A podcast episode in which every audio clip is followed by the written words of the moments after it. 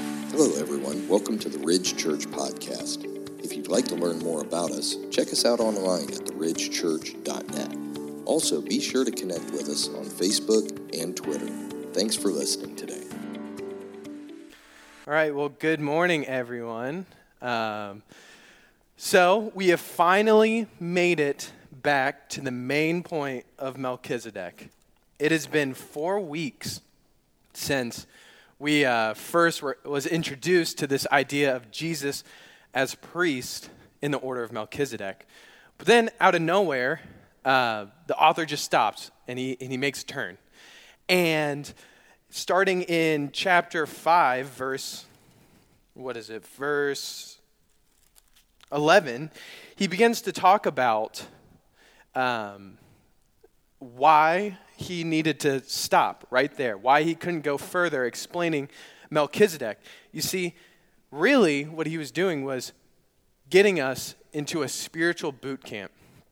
He was getting our hearts prepared for this truth about Melchizedek, which is about to go on from here all the way on till chapter 11. He's going to begin to talk about it.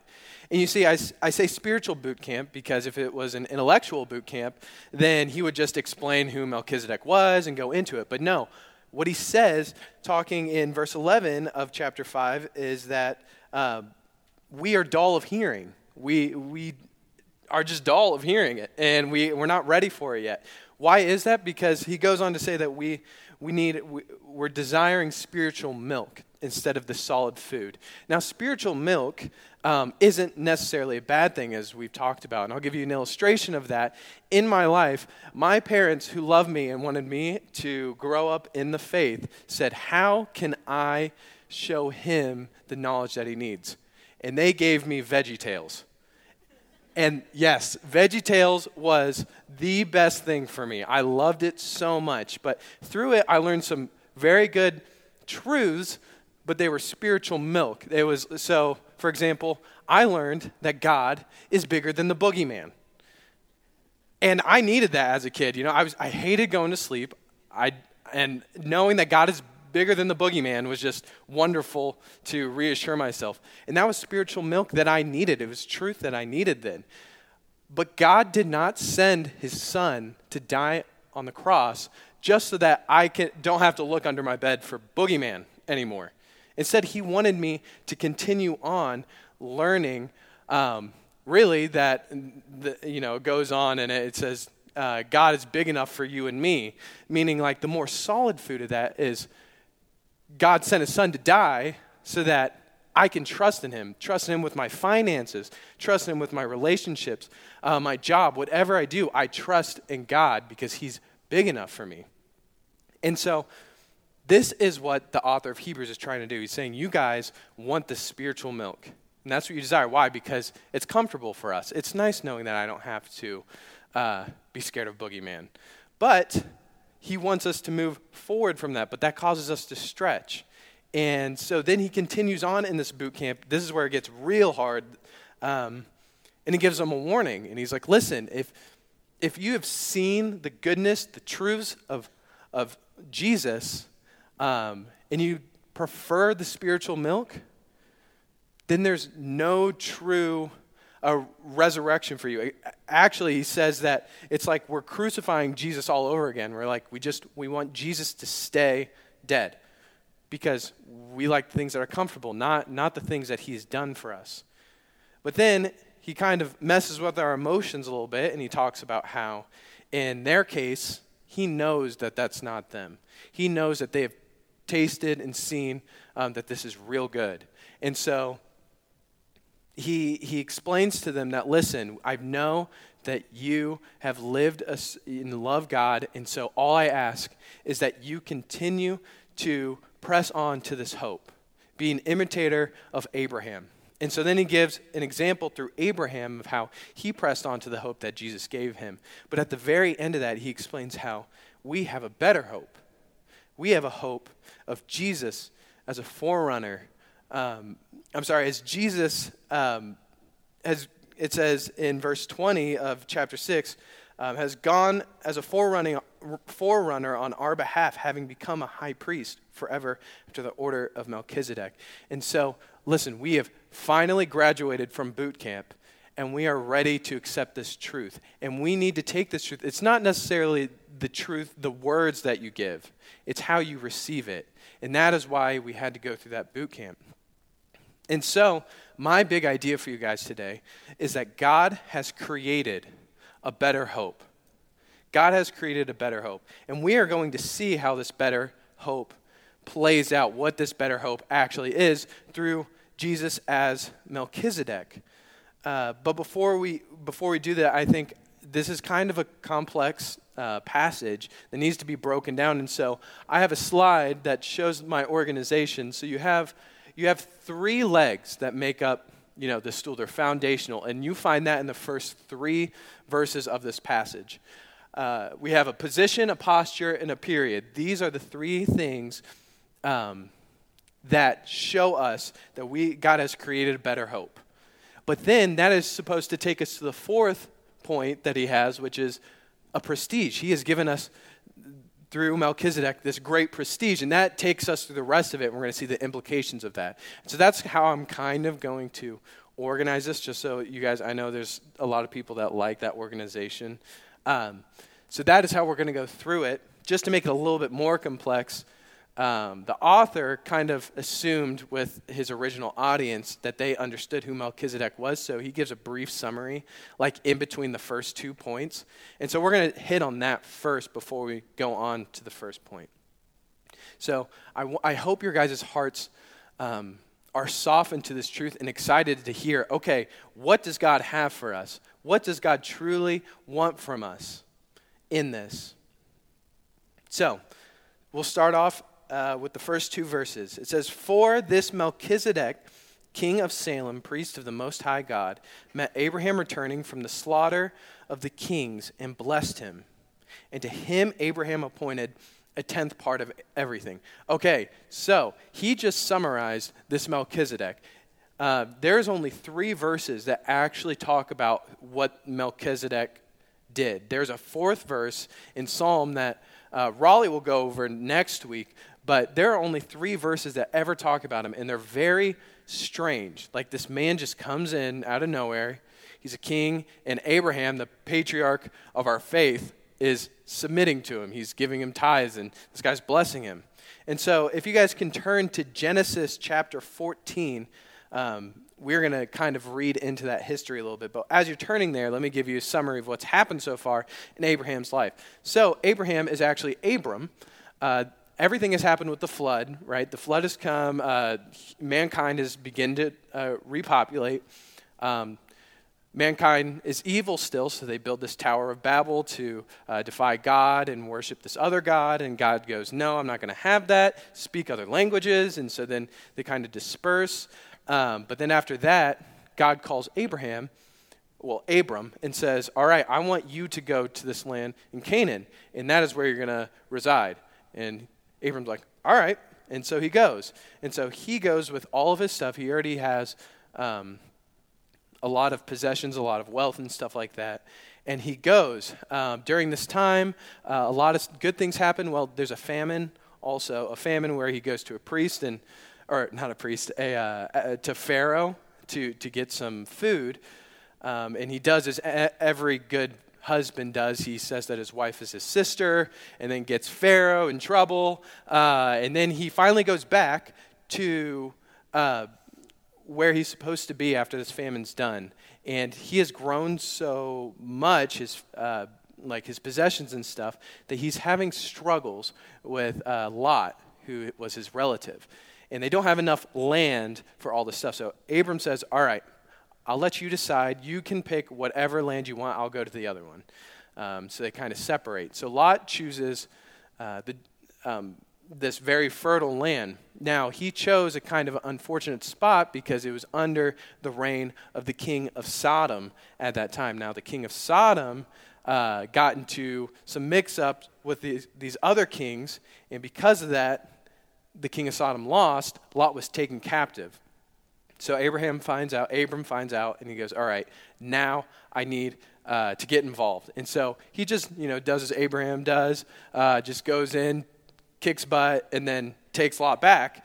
Um, and that's where we uh, get to in Genesis chapter 14. So read with me. It says, After his return uh, from the defeat of Chedorlaomer, the kings who were with him, the kings of Sodom, went out to meet him at the valley of Shaveh, that is, the king's valley. And Melchizedek, king of Salem, brought out bread and wine. He was priest of God Most High. And he blessed him and said, Blessed be Abram by God Most High, professor or possessor of heaven and earth, and blessed be God Most High, who has delivered your enemies into your hand. And Abram gave him a tenth of everything. All right, so that is the only time we ever hear about Melchizedek, except for in Psalms 110. Um, now, a lot of people in this passage like to make it very intellectual, and they want to debate well, um, is this Melchizedek actually, is it a Christophany of Jesus? Um, did he actually live on forever? Did he actually die? I don't think that that was the main point of the original author, and so I want to kind of stay away from that. Um, instead, we're going to try and talk about the solid food of what it means for Jesus to be in uh, his place, right? And so we're not going to get into those things. What I do want you guys to know, though, is that there are some things that would have been apparent to the original audience um, in this passage that we won't understand. So I'm going to draw those things out and understand why our flesh, our sinful nature, hates this idea of Jesus being um, high priest in the order of Melchizedek. So, with that, I think we can finally jump in. So, first verse says in, in Hebrews chapter 7 For this Melchizedek, king of Salem, priest of the Most High God. Okay, so what he has does, just done is explained a position. He has just explained a position that shows uh, why Melchizedek is this great hope. And really, when I say Melchizedek, I really mean Jesus because Jesus is taking it over. Um, he has said that he is king and priest. Now, in the original institution, that was not heard of. There was no king and priest. There was just a king who did his stuff, he ruled over, and there was a priest. In a priest's role, you can see in Hebrews uh, chapter 5, verse 1, it says, For every high priest chosen from among men is appointed to act on behalf of men in relation to God, to offer gifts and sacrifices for sins. So he was a bridge, actually. I, the Greek word for that, which I can't remember, um, really means like he's a bridge from God to man. Like that is the priest's role. And so he only did that, the king only acted as Lord.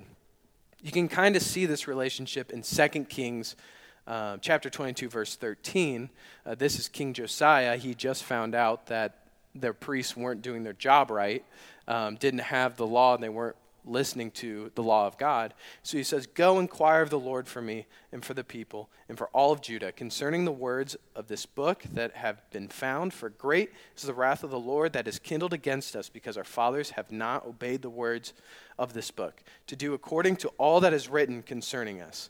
Okay, so there is a separate separation. There's a relationship between the king and the priest, but the king really relies heavily on the priest to be in connection with God. And that shows the issue of that original institution. There could be disunity between the two. There could be disunity, which could be exploited.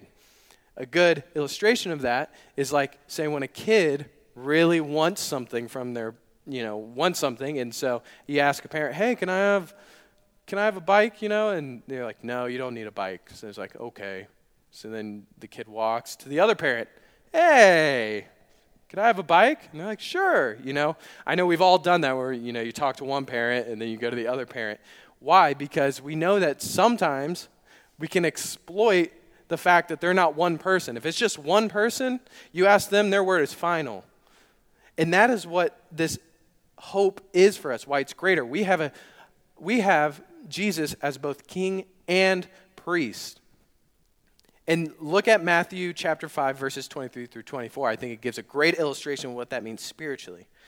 Says, So if you are offering your gifts at the altar and there remember that your brother has something against you, leave your gifts there before the altar and go. First be reconciled to your brother and then come and offer your gift. So in the original institution, they're able to get away with stuff. They didn't have to really work on their heart, they could just hate their brother and go and offer gifts. But when the guy that makes the rules is also the priest who connects you, he says, No, no, no, that's not true. Um, that is not a true faith. That's not true love. You need to go first, do this, be reconciled to your brothers so that you can then be connected to God. And see, that explains why this is a better hope for us. It's because it brings about a pure heart. It is a better hope because it brings about a pure heart. Look at Matthew 5, verse 8. Blessed are the pure in heart, for they shall see God. You see, our flesh doesn't like that because it wants to be able to exploit. It wants to be able to exploit everything. But isn't it so awesome that we have a God who allows us to not just be able to pretend to be Christian, to pretend to have a relationship with Him? That He has truly offered a way for us to really have a life transforming relationship that brings blessings and peace and joy beyond anything we can ever understand. That is something that the original institution could not do. And so I want to ask you guys something.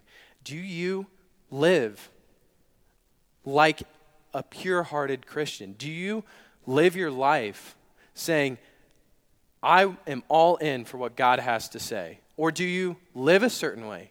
Throughout your week. And then you come to church and you put on a Christian face. You know the right things to say. You know, you know how to, um, you know, you know, you know how to walk the walk.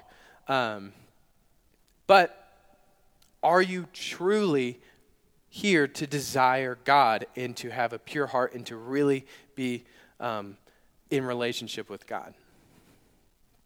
And so that kind of shows um, the hope of this position of Melchizedek and really Jesus. But if it was just that, that's not enough for it to be better.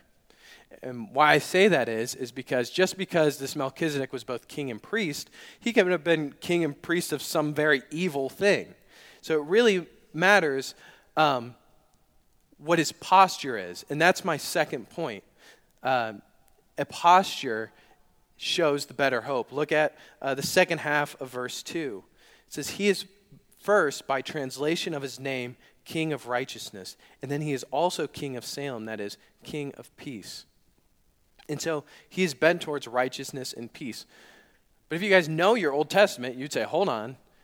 That's also what the original institution uh, called for was righteousness and peace. And absolutely, look at Psalm 34, verse 14. I'll just throw some verses at you guys. Turn away from evil and do good. Seek peace and pursue it. Psalms 119, uh, 165. Great peace have those who love your law. Nothing can make them stumble. Proverbs 12, 28 says, In the path of righteousness is life, and in its pathway there is no death. So, absolutely, there's a connection between righteousness and peace in the Old Testament. but the issue is, is that they cannot live up to God's righteous standard. Instead, because they couldn't live up to it, they redefined it to make their own righteous standard, which ultimately means that they don't actually have peace with God. Right? If you're not made right with God, you don't have peace with God. Look at Jeremiah chapter 5, verse 30 and 31. It says, An appalling and horrible thing has happened in the land. The prophets prophesy falsely, the priests rule at their direction. My people love to have it so. But what will you do when the end comes? You see, and the priests rule at their own at their direction. They they rule in a way that they wanted to rule. And look, my people love to have it so. They like that that they're not living up to God's righteous standard. Um, this shows the better hope that Melchizedek was actually able to live up to this righteous standard. He was a king of righteousness. He was a king of righteousness, which meant he was a king of peace as well. He had by nature, his name meant righteousness. And absolutely, Jesus is the better fulfillment of that. He lived perfectly. He lived perfectly. You see, uh, our flesh doesn't like that. It's offended because we, by nature, want to make our own definition for righteousness. Meaning, well, you know, the Bible might say that, but really, I'm all right if I, you know, do such and such. You know, we like to do that. A good example of that is Romans 10, well, not an example, but Paul talks about it in Romans 10, verse 3. It says, For being ignorant of righteousness of God and seeking to establish their own, they did not submit to God's righteousness. So, we can't live up to God's righteousness. And so we go, okay, well, you know, I'm not really a bad person. I'm going to go to heaven. Why? Because I am a good person at heart. But no, God's standard shows that none of us are righteous. And that is why it is so good that we have a high priest who has been able to make us righteous, not by God's law, but through having faith. Look at Romans uh, chapter 5, verse 1. It says, Therefore, since we have been justified, justified meaning being made righteous, uh, by faith, we have peace with God through our Lord Jesus Christ. Because God has knows that we can't live up to that righteous standard, he says, Okay, I'm sending my son to die so that if you have faith in him and truly love him and r- repent, um, you are made righteous. And ultimately, the person who does that then should have a transformation where they start living righteously. But, you know, our flesh doesn't want to live that way. And so, let me ask you guys are you redefining righteousness? Do you redefine righteousness? My notes are out of order. Excuse me. There we go. Um, Matthew chapter 23, verse 27 gives an example of this. It says, Woe to you, scribes and Pharisees, hypocrites! For you are like the whitewashed tombs, which outwardly appear beautiful, but within are full of dead people's bones in all uncleanliness. See, the Pharisees, they saw God's righteous standard and instead tacked on more laws that made them look righteous. And Jesus condemns this, says, You are whitewashed tombs. You look all pretty on the outside, but really you're dead on the inside. And so that is why we need a high priest who is righteousness for us, that if we have faith in him, we can live out that righteousness so that we can actually have a true relationship with God. And so you can see there in, the, in, this, uh, in this posture how important it is and how much better it is than the original institution. But even still, if someone is a king and priest, and king and priest of righteousness, that doesn't mean it's perfect. Like that in itself is only two legs. It will not stand on two legs. Why? Because what if you only had that for a year, right? What if Jesus was not eternal, but was only our hope for a year, and then he died and never came back. Well, then it's not a real hope. It's not an everlasting hope. And that brings us to the third point that the author is making here. It is he is he gives a better hope because of a period. Um, look at verse 3. It says, He is without father or mother or genealogy, having neither beginning of days nor end of life. But resembling the Son of God, he continues a priest forever. You see, whether or not we can make we can we can have the question of you know is that true? Was melchizedek did he actually not have a genealogy or did the, did moses when he wrote it in genesis did he just not add it? I don't think we should really talk about that. Like that's not his main point. Really what he's trying to say is that we have a high priest who is now lives forever that was the the last song that we sang we have a hope that is everlasting. And so you guys can see the issue um, in the original one. Uh, the, the high priest, the priest and the high priest, which I learned, I talked to someone after last service, um, they both were picked. You know, they would die, and so then someone had to fill their role. Even the high priest was sometimes picked by the Romans, so there's already corruption in there. But they didn't have a full hope, you know, in the guy that's supposed to bridge them to God right? Because, you know, they might have a good one for a few years, but then when he dies, because he was sinful, you have an, another guy, and he might not be. But we have a better hope. We have a better hope, which is an eternity of perfection. Our hope is perfect for eternity. And so I, I, I worded it like that because really, eternity uh, reveals perfection. If something is perfect, it's going to live on forever. That's why God lives on forever. You know, if you had an organization that you know started one day and it's just never going to die out from the end of time, you'd say, "Man, that's a pretty good organization. Probably perfect, right?" So that's that same idea. It's eternity, revealing eternity, shows that He's perfect. That is why Jesus can say in Matthew 12, verse 30, Whoever is not with me is against me, and whoever does not gather with me scatters.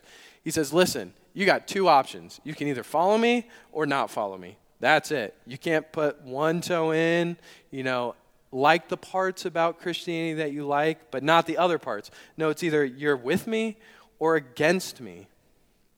And, you know, no one could say that if they only live for a few years because you could be with them until they die and then you're not with them anymore. So then you have to be with someone else, you know. But we have a high priest who lives forever, and our flesh does not like that. You know, it doesn't like the fact that it has to choose a side or that Jesus is perfect because that means that it reveals our imperfection. And we don't like that in our flesh. I don't like that. Um, a good example of that is my brother Hunter, which he, he's, um, he's on vacation right now, so I'm allowed to talk about him. Um, he was really good at math. He was really good at math. Um, and I was horrible at math, really bad at it. And I would come home with bad grades. I was I couldn't I didn't understand multiplication stuff like that and I would avoid Hunter because even though he had the truth and he wanted to explain it to me, I didn't like the fact that he was in the right and I was not. And so I would avoid him. That's how we act spiritually with God. We would rather avoid all the truths, the truths that reveal the ugliness of who we are, uh, just so that we don't have to deal with it, just so that we can justify ourselves. And I want to give um, you parents out here an application. I've, I've been in, um, I've been helping out in youth um, as the intern, and, and I've been taking over a lot of roles and stuff. And I will just say it is so, so um, sad when I, I talk to kids and they say, well, you know, my parents say that not all parts of the Bible are true, or, you know, that's just a cultural thing. You know, we don't really have to listen to that. Because, I mean, first off, parents are the most important pastors that a kid can have. I mean, they just are. They, they, they are the ones that ultimately take care of them. And in Psalm, or I'm sorry, Proverbs 22, verse 6, it says, Train up a child in the way he should go, even when he is old, he will not depart from it. And part of that is showing a truth about how ugly our lives are. And your kids desperately need to see the fact that you are not perfect and you are not, um, you are, you're just not righteous. They, they need to see that because that's ultimately where they are with, with Jesus. And, and so I say, look and trust in the entirety of the Bible and accept the parts that even show that you're a sinful person. My dad, we always joke with him because he, he once got upset. He slammed a door and, uh, you, you know, he got upset. But like the next day he came around and I was like in my room and he knocked he's like, Hey, I just want to let you know I'm sorry for slamming a door. Like and I wasn't even in the in the middle of it. I was like, All right, thanks. like but I mean it it means a lot when you know that your parents are sinful people like you and so accept the truth in all of its entirety. If if you look at it now and you're like, Well, man, I'm so far away, I've I've not trusted in it, the truth completely. Go to your kids and say, Listen, I've really screwed up they need that so, so much. They really do. Anyways, um, that shows how important it is for uh, there to be not only a king and priest who is over righteousness and peace, but also one that lives for eternity. So, those are the three legs that obviously show why Jesus, as our high priest in the order of Melchizedek, is the best which brings us to our fourth point in that He, God, gives us a greater hope um, in a prestige, in this prestige of uh, Melchizedek. Look at the first part of verse 4. It says, See how great this man was. And I mean, that's what he wants us to do, to look how great of a man he was. Now, I want to give you guys four quick impacts of why this prestige um, matters for us in our relationship with God. and I'll go through the rest of, of the passage. So the first one is honor is given without a command. Verses 5 and 6 says, And those descendants of Levi who received the priestly office have a commandment in the law to take tithes from the people, that is, for their, from their brothers though these also are descendants from Abraham. But this man, who does not have his descendants from this, them, receives tithes from Abraham and blessed him who had the promise. You see, those people were commanded to, to give tithes. And tithes is another, um, in the Hebrew mind, that's a way of honoring someone. You're, you're giving someone something. Um, and they were commanded to do that. And so they were commanded to give it the priests and the high priests, uh, tithes. But this guy, he is so great that even Abraham, who we'll talk about in a second, even Abraham, just without a commandment, says, I need to honor you, I need to give you tithes. And that's exactly how our relationship with God should be. That, and we'll get into this in a few chapters, but a new covenant He has given us so that we don't have to follow Him just by the letter of the law, but that we can, as 1 Corinthians 10.31 says, so whether you eat or drink or whatever you do, do all to the glory of God. We can now have a relationship with God that is just whatever I do, I, I feel like reading a book tonight. Well, I'm going to read it to the glory of God. I'm going to eat this juicy burrito due to the glory of God. You know, like God is the one who created all those heavenly tastes in that burrito, right? You can give glory to God for a burrito. Amen? Yeah. Um, and so that is what he wants from us to not just honor him because of commandment. And that's, and you know, you fathers should understand today, it's, it's cool that you guys get a day to be celebrated, but really, if you need a day, a government day, to appreciate your father, is it really appreciating him? You should want to appreciate him all the time. That shows true appreciation. And that is what our relationship with God is supposed to be like. All right, I got to move faster. Melchizedek uh, blessed Abraham. This is the second reason. Is in verse 7. It's beyond dispute that the inferior is blessed by the superior.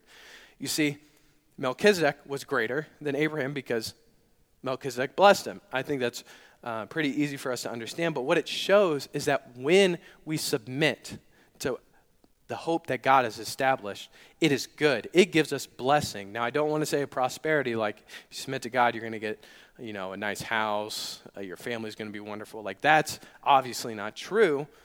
But it is a blessing to be able to know God, even though we are sinners and reject Him. That God says, no, no, no, I know you're sinful and that you've hated me your whole life, but I'm going to send my son to die for you so that we can have a relationship and I can bring you to the place where you were meant to be this whole time. And submitting to God brings blessing. All right, the third point the honor given is not in vain. Verse 8 says the one in, in the one case tithes are received by mortal men but in the other case by one of whom it is testified that he lives. Now this might sound a little redundant because he's already explained that he is without genealogy but really what he's trying to get at is that there is um, there is a fruitfulness that you can't get from a levitical priesthood. Like when you honor the levites they're going to die one day. Now, of course, they're doing it for the glory of God. You know, they're, they're doing it to be, you know, have a relationship with God, but still, it means something different. It's just not as good as when you know that you are honoring someone who is living for eternity. You're going to live your entire life for someone because you know that they've lived for eternity, and now you can also live uh, for eternity with Him. It gives much more of a fruitfulness to it. That's why Matthew uh, 13 44, Jesus gives a parable that says, The kingdom of heaven is like a treasure hidden in a field which a man found and covered up. Then in his joy, he goes and sells all that he has and buys that field. This is something that is worth investing in. It is um, giving your life, there is an actual benefit to doing it and living the way that God calls us to live. All right, the fourth um, and final one is the Levitical system pointed to something greater. Uh, verses 9 and 10 says, One might even say that Levi himself, who receives tithes, paid tithes through Abraham, for he was still in the loins of his ancestor when Melchizedek met him. You see, the Levites are connected um, to Abraham in blessing, uh, in blessing Melchizedek because Abraham, they were, you know, they're um, under him. Um, and so there's like a, a, headship that shows this blessing, you know, or this uh, honor system. Like the, the, the Hebrews are here, the priests are here, the high priest's here, Abraham's here, Melchizedek's here. And as we go on, Jesus is at the top, right? But really, it's showing us that all of this was meant to point to something greater. Say, they paid tithes, but they were really paying tithes through Abraham, you know, paying uh, Melchizedek. Now, if God had instituted this thing with Melchizedek before he even made the law that said that they had to, you know, through the Levitical priesthood, could he not then just move on to make it about Jesus in the order of high priest? That was something that they struggled with. They said, well, since God has given us this covenant where we are to um, give tithes to the, to the Levites, and that's our priest, then there's no way that Jesus would take over for that. But why not if Melchizedek was the first one? So, really, it's a stepping stone onto something greater. And that is what my, uh, this is what I want to show you. Um, and I believe that this is really, ultimately, what the author is trying to say. This is that solid meat that God has offered us a greater hope. That God has offered us a greater hope. Now, going back into the thoughts of the boot camp, to see where our heart is at. It says in chapter 6, verse 19 through 20, it says, We have this as a sure and steadfast anchor of the soul, a hope that enters into the inner place behind the curtain, where Jesus has gone as a forerunner on our behalf, having become a high priest forever after the order of Melchizedek. This is the hope. This is a hope that is solid food, not a, um, a spiritual milk you see, it, it calls us to not just have a religion, even if it's a Christian religion that's, you know, just like by name I'm a Christian. Well, you know, my grandpappy, my grandpappy was a Christian, and that's why I'm a Christian. And, but that is not what God's calling us to. You can call yourself a Christian. I mean, that's why it says in, in Matthew chapter 7, it says, Not all that say to me, Lord, Lord, will enter the kingdom of heaven. Why? Because they don't truly know Jesus. They don't truly have a relationship with Jesus. And so he's showing us this greater hope. And there are two options, um, really, for you to take now that you've seen this great hope. Everyone in here now understands this hope. And there are two ways that you can go about answering it. It says in Hebrews 6, verse 7 through 8, it says, For the land that has drunk the rain that often falls on it and produces a crop useful to those uh, for whose sake it is cultivated receives a blessing from God. But if it bears thorns and thistles, it is worthless and near to being cursed, and its end is to be burned. So either you look at this truth, this solid truth, and you either say, Yes, I'm going to drink it up. I'm going to give my whole life for this. The fact that Jesus is now my high priest, that I can, by having faith in him, live for his righteousness I'm going to go all in for that, and this is what my life is about. You can either do that, or you can say, I prefer the other stuff. I like the fact that, you know, I can just be a Christian that walks in on Sunday morning or, you know, reads my Bible every now and again, um, but, you know, doesn't give my full heart to God. You can do that, but it says that you will not bear any fruit. You will bear thorns and thistles and will be worthless and near to being cursed. And so, with those two things, here's my next step for everyone to enjoy God's greatness. To enjoy God's greatness. You see, for the unbeliever or the person who just goes to church because that is what you've always done, there is so much more in actually enjoying the truth, taking a big bite out of the, the real solid food you can enjoy it and want to give your whole life to God. What does that mean? I mean, that's, I mean, enjoying the truths, looking at Scripture honestly and saying, yeah, these, it reveals something ugly about me, but I'm going to give my whole life because he, even though Jesus knows how ugly I am, I can now have a relationship with God because he is our high priest. Um, you know, finding a believer, talk to me or one of the pastors or a, a, a believer here and say, What should I do? How should I um, truly take these steps to going all in, diving all in to what it means uh, to follow Christ as my high priest? For the believers here, um, those who have actually given um, their lives and, and have understood this hope and have it, this uh, Hebrews chapter 6, verse 11 through 12, I believe, gives um, the perfect application. It says, And we desire each one of you to show the same earnestness, to have the full assurance of hope until the end, so that you may not be sluggish, but imitators of those who, through faith and patience, inherit the promise. You see, he says, Don't, don't become dull of hearing. Press on. Be like Abraham. Enjoy that promise. Continue on in those ways. Take off whatever you have to that's taking away your hope from this high priest. Continue to press into God's word and conform to Christ's image of righteousness and priests. All right, let's pray. Heavenly Father, you are so good, and we don't deserve you. We are sinful. I am sinful. And and the fact that you, even knowing my sin, still love me enough that I can have a relationship with you, not on works of my own, but of attaining a righteousness that is by Jesus, is just unbelievably a greater hope.